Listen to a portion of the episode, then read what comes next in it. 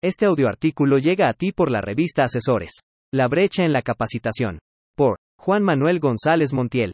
Recientemente, un gerente de planta de una empresa con la que colaboré hace un par de años me platicaba que se encuentran en el escenario de una baja demanda de producción, y que los costos de operación comienzan a ser un problema.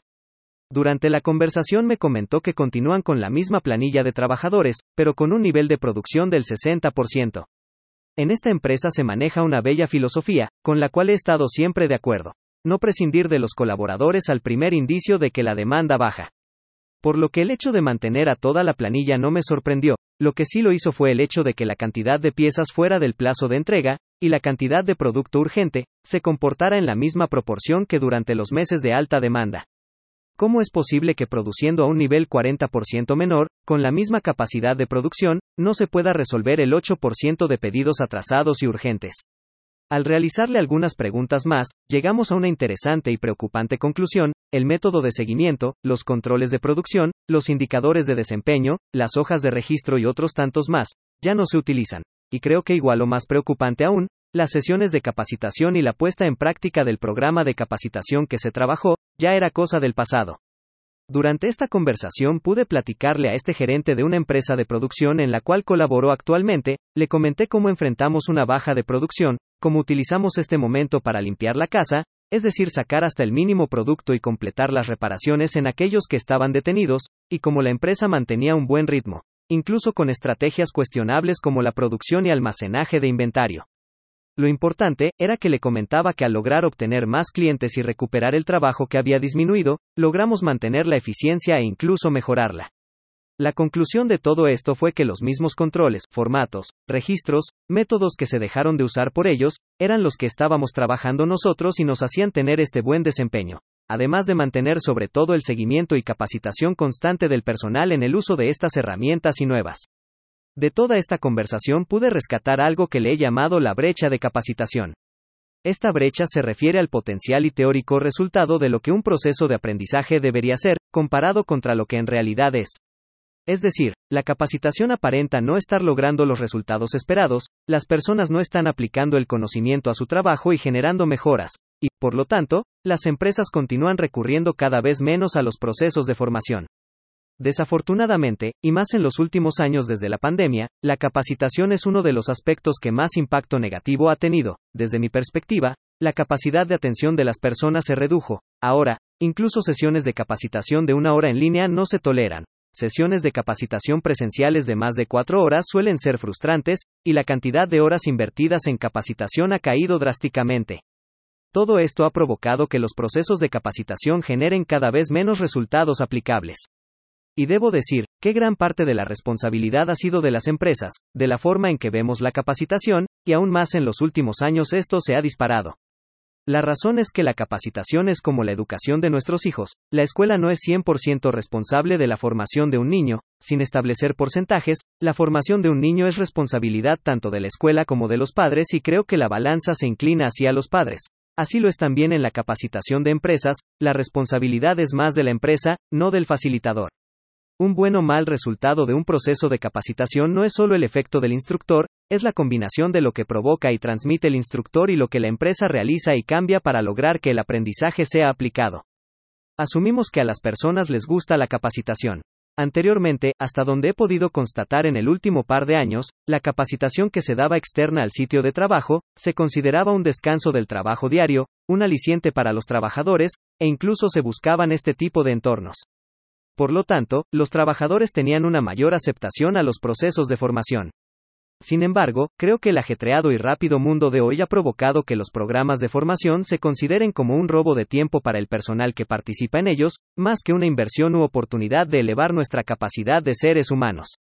En los últimos meses, he visto un incremento de participantes que han solicitado darse de baja de los programas debido a la gran cantidad de trabajo que tienen y que no pueden atender la formación. Me parece que también las cargas excesivas de trabajo deben analizarse en las empresas, pero las personas sin duda tienen la idea de que la capacitación, si bien es buena, requiere de mucho tiempo dedicado. En los últimos programas que he impartido durante la fase de preparación he hablado con los directivos para explicarles que, si en los programas que las personas buscan por sí mismas, y pagan de su bolsa hay bajas o tienen faltas, no entregan los proyectos, y otras cosas más. ¿Qué puede esperarse en un programa donde se le exige y se asigna al colaborador a asistir sin saber si lo quiere o no?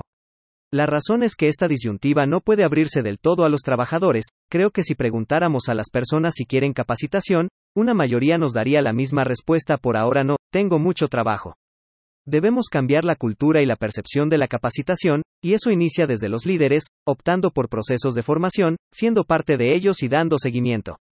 Demostrar con el ejemplo que la capacitación es importante y que además nos gusta.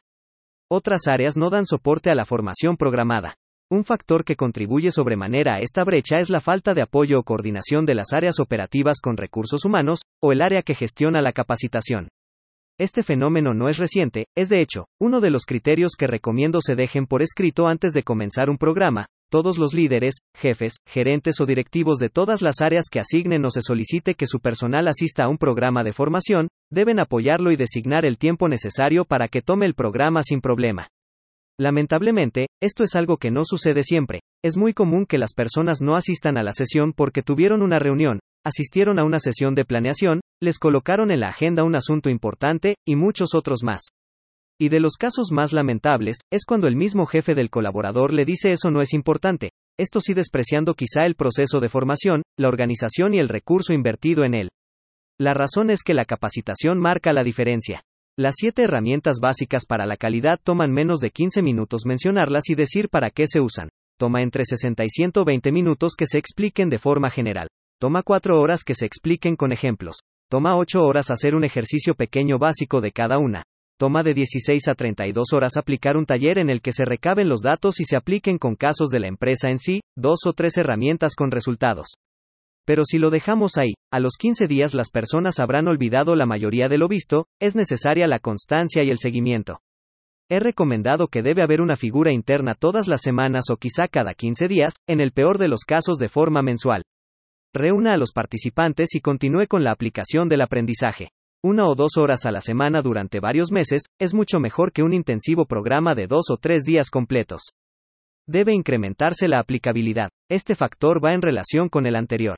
Para que un programa de formación tenga una salida que sea aplicable y genere resultados se requiere aplicabilidad, y aquí puede considerarse una pequeña regla que las empresas deben considerar. Si la cantidad de tiempo que queremos otorgar los colaboradores para tomar una formación es poca, el seguimiento y tiempo dedicado por la empresa en asegurarse que el conocimiento se aplique será mayor.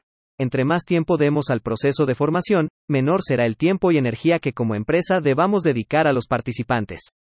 Es una ecuación difícil quizá de balancear, pero certera. Entre más aplicación del conocimiento se tenga durante el curso, mayor será el aprendizaje de los participantes y por tanto, mayores las posibilidades de generar resultados en la empresa a partir de la capacitación. Y para poder tener más aplicación en el curso, se requiere de más tiempo, o menos tiempo de curso, pero mayor seguimiento interno a los participantes. La aplicabilidad se refiere a tomar un caso real de la empresa en cuestión y aplicar el conocimiento que estamos adquiriendo, no solo son ejemplos reales, deben ser problemas o desviaciones de lo que debería ser reales, y aplicar el aprendizaje para generar un cambio en el momento. Si estamos aprendiendo sobre comunicación y control de las emociones, es enfrentar un conflicto real durante el curso y aplicar las herramientas, haciendo uso del expertirse y la orientación que el instructor puede brindarnos. Si consideramos estos tres aspectos, podremos reducir sin duda esta brecha de la capacitación, lograremos darnos cuenta de los beneficios y los cambios positivos que la adquisición de nuevos aprendizajes puede traer para todos los colaboradores, y como a medida que se mejora el desempeño, los jefes, gerentes, directivos, vamos requiriendo de menor involucramiento en tareas simples, no críticas o que pueden y deben ser atendidas por nuestros colaboradores. La capacitación ha sido, es y seguirá siendo un pilar para mantener una empresa, pero la mayoría de la responsabilidad de cambiar la actual perspectiva de que la capacitación no resulta en lo que queremos, no recae en las empresas de capacitación o en los facilitadores. Recae en nosotros como líderes. Y debo decir que me alegra que la empresa del gerente con quien charlé un poco me ha invitado a regresar nuevamente para apoyarles a retomar todo lo que se fue dejando de hacer.